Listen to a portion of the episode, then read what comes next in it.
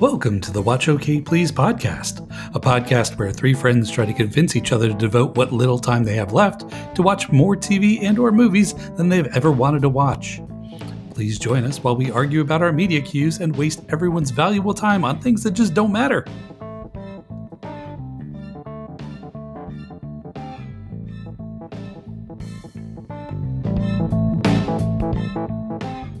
Howdy, Watchers. It's Dan, and thank you for joining us another episode of the Watch OK Please podcast. It's a little surreal that we're already at 69 episodes. Thanks for sticking with us. This week, I pitched a video memoir, Beastie Boy Story, which is available on Apple Plus.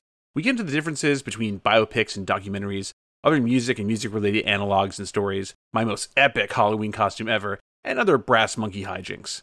If this podcast is the best or worst thing you've ever heard, please subscribe, rate, and review us on Spotify and Apple Podcasts. And if you hit us up on our Twitter, Instagram, or Facebook page, you'll probably get a possibly informative or witty response from one of us if that's the thing you want. Finally, if you have a show or movie you want us to watch, please leave us a voicemail on our Anchor page at anchor.fm slash watchokplease. All right, watchers. Well, now we will tell you to smile. You stick around, we'll make it worth your while with this pitch.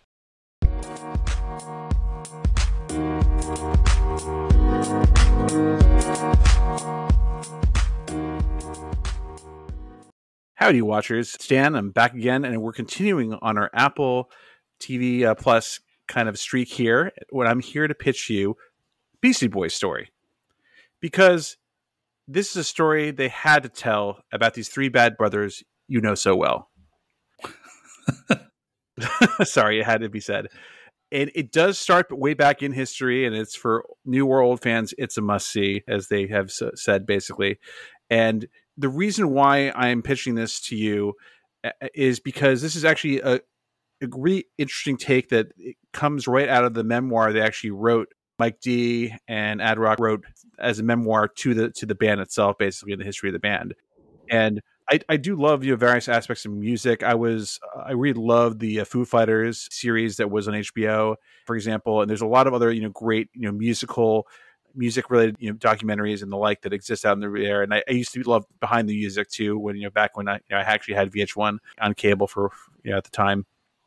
And, and I think that this is a really great uh, kind of foray into that. And I think that both of you, I mean, we grew up with a lot of these Beastie Boys songs, you know, as part of us growing up, basically. And, you know, and definitely we've heard a lot of them college, Intergalactic, for example, you know, uh, dropped, you know, while we were there as well and so that we, we kind of grew up with them in, in, in some ways, in, in, a lot of ways. That's that's kind of the reason why I kind of wanted to pitch this because it, it's not just about you know these three guys, you know, from New York, if you will, but it's it's I think there's a, a lot more that you learn about their backstory along the way. Learn a lot about their kind of their influences and and and the people that have you know really played a larger role in the greater aspects of the band, both on tour and before they were you know a much much smaller group and whatnot. So I thought it was you know extremely intriguing to kind of get that. I think it does. It also does a lot of good, you know, kind of memorialization because you have a lot of archival footage of MCA, and I think it was you know, you know, really great way to kind of put this out there. So this was originally supposed to come out back during uh, uh, during South by Southwest in 2020,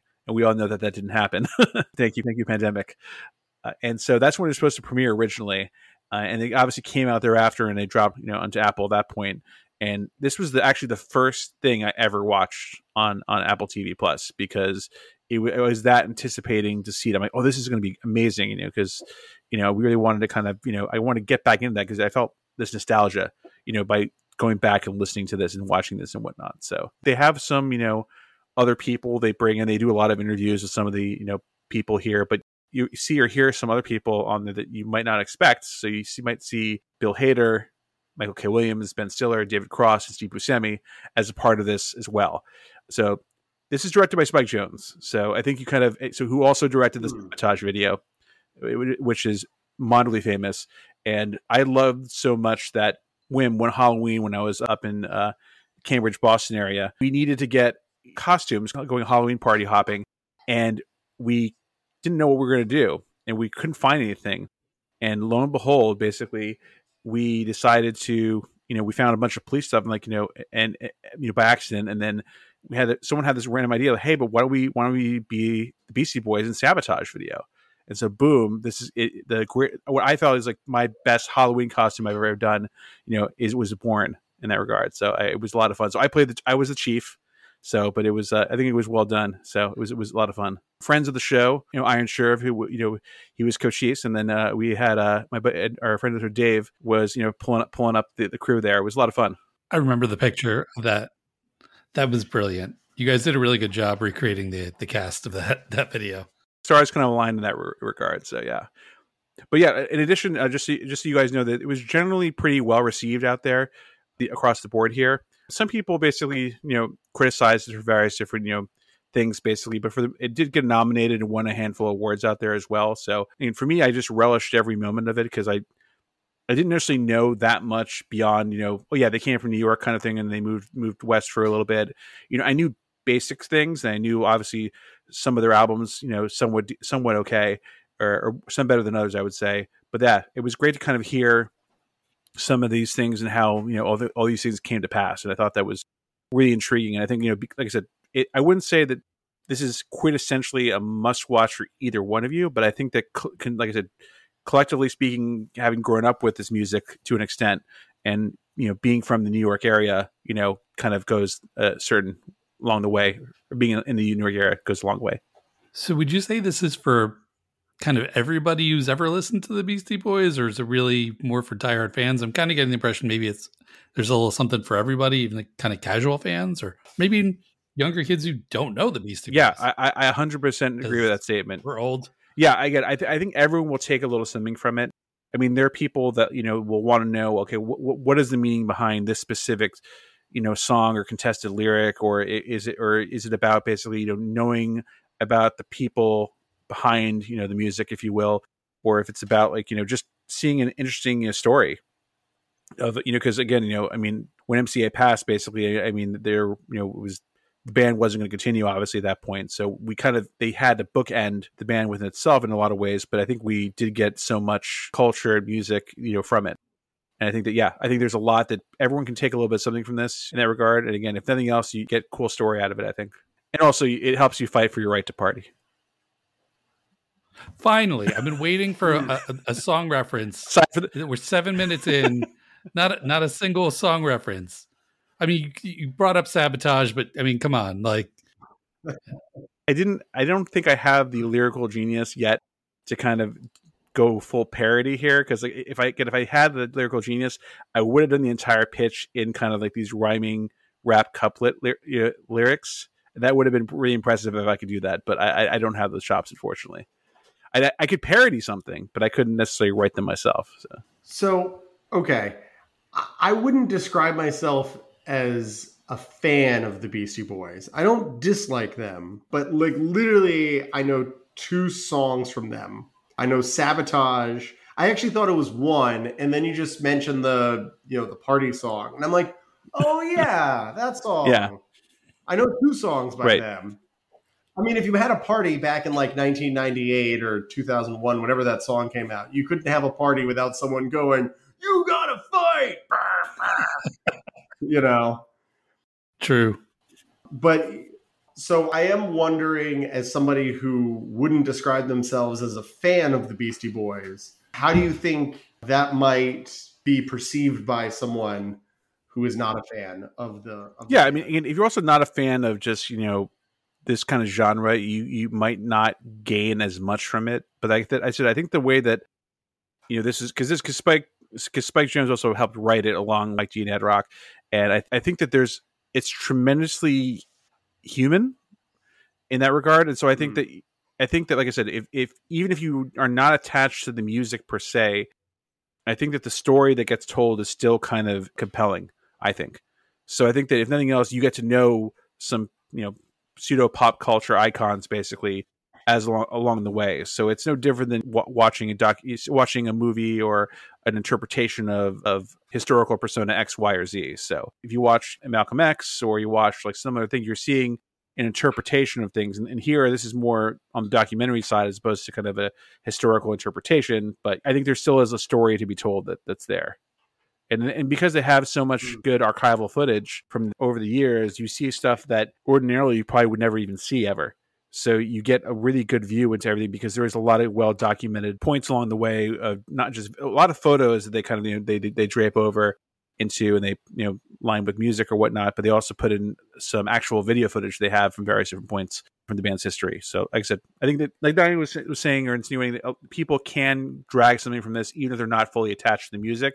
Although that's really the hook for a lot of people, saying, "Oh yeah, I know that song," or "I know I, grew up listening to these people, but yeah, I think that there's above all else, this is a story about these guys who came together with a love of their music and what has become as a result of that.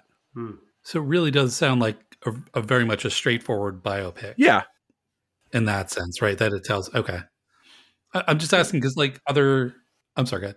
Well, is it a biopic or is it like a, a documentary? It's kind of like a video memoir, I guess is a better way to put it, I guess. Mm-hmm. So it's kind of somewhere kind of bridging that gap between like it's kind of more on the biopic side, I would say.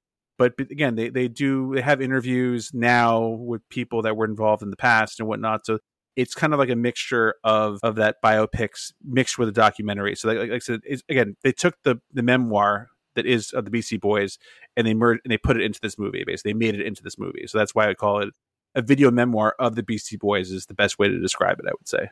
Gotcha. So that kind of reminds me. I don't know. I guess the the compare. I was trying to think of what other music documentaries or biopics that would kind of be similar, and the one that comes to mind, and it might not. It's not a, a good analog. I don't think is the movie Dig. I don't know if you guys remember that one. It was basically a documentary that followed the documentarian followed around the Brian Jonestown massacre and the Dandy Warhols. Oh, and and, and filed the, their rivalry back and forth. And there was kind of a story in, in, that. It wasn't like a straight. I mean, you learned about each band, but then you watched them, you know, kind of fight and snipe at each other the whole time. While one got more commercial success, and the other one kind of didn't, but still was writing interesting music. Yeah, and dealing with mental illness. Yeah. But. That's that's I mean that sounds like it's pretty pretty kind of similar in nature because this is more looking back. That's why on what already transpired bridges the gap because it, it's documentary is that they have actual video clips from from points in time, but then like at the same time it's still looking back on what already transpired. So that's why it's like it's it's kind of a, a melding of everything, and that that's why video memoir seems to be a good term in my mind. So, and you wouldn't classify it as a, a concert film slash memoir per se because mm-hmm. I'm thinking of stuff like the, the White Stripes doing Under Great White Northern Lights, mm.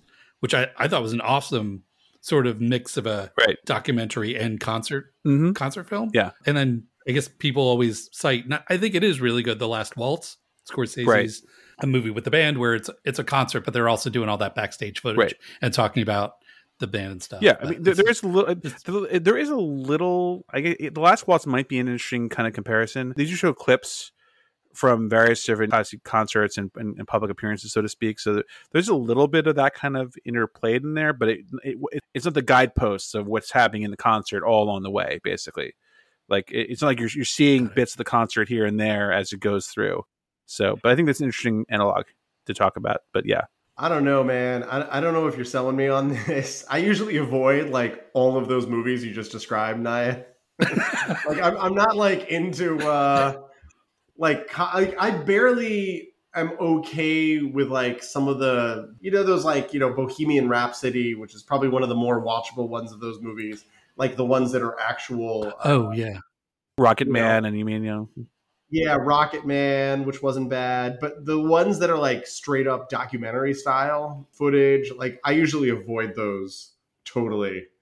I, I have like no personal interest in those, so this will be interesting to see what my perspective is. Is it because of the music itself, or is it because you have no interest in knowing about the artists behind the music? A little of both.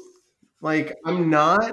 I like music, but I'm not like a huge music guy. And like the thought of like watching like a group of musicians hanging around and shooting the shit with one another, I'm like, eh, you know. I'm, I...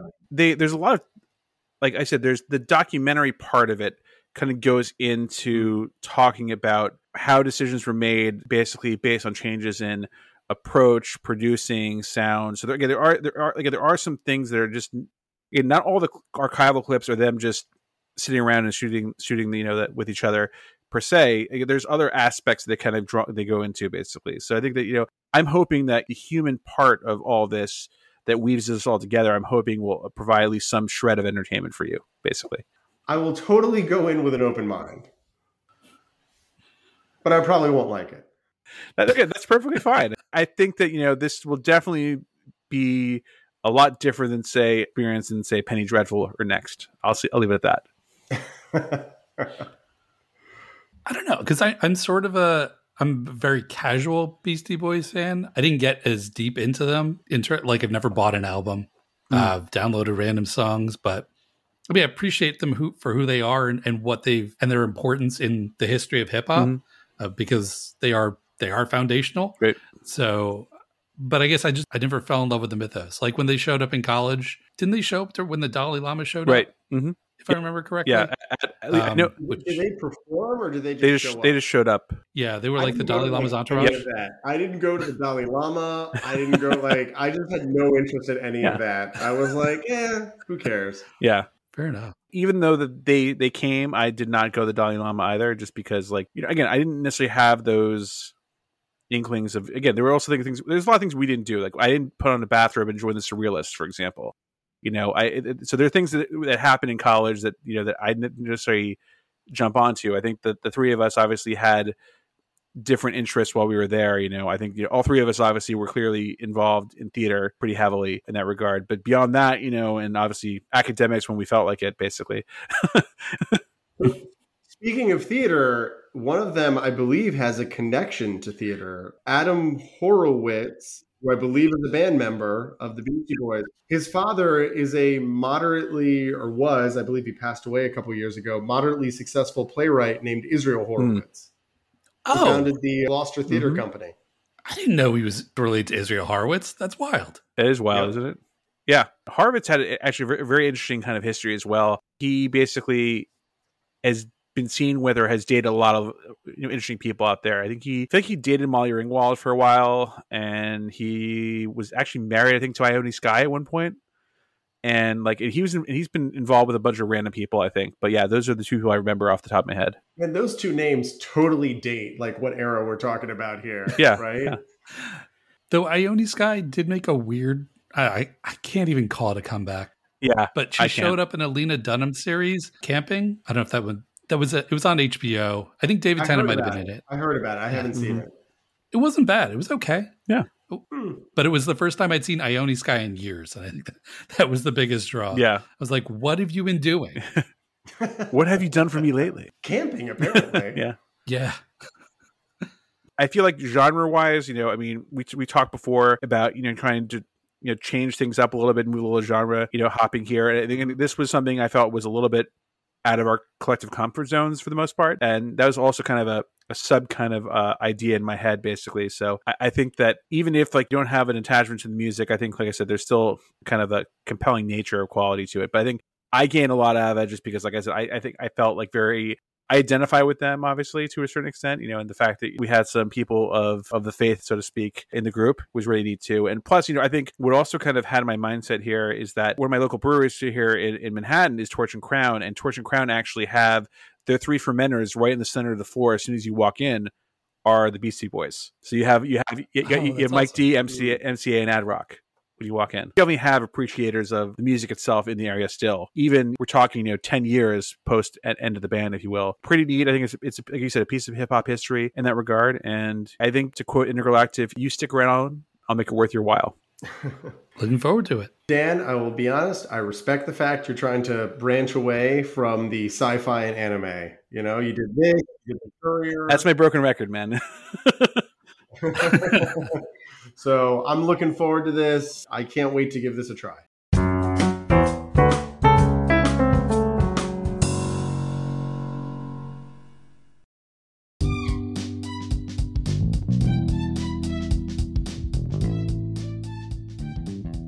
Well, that happened, folks, which uh, brings us to the end of another episode of the Watch OK Please podcast.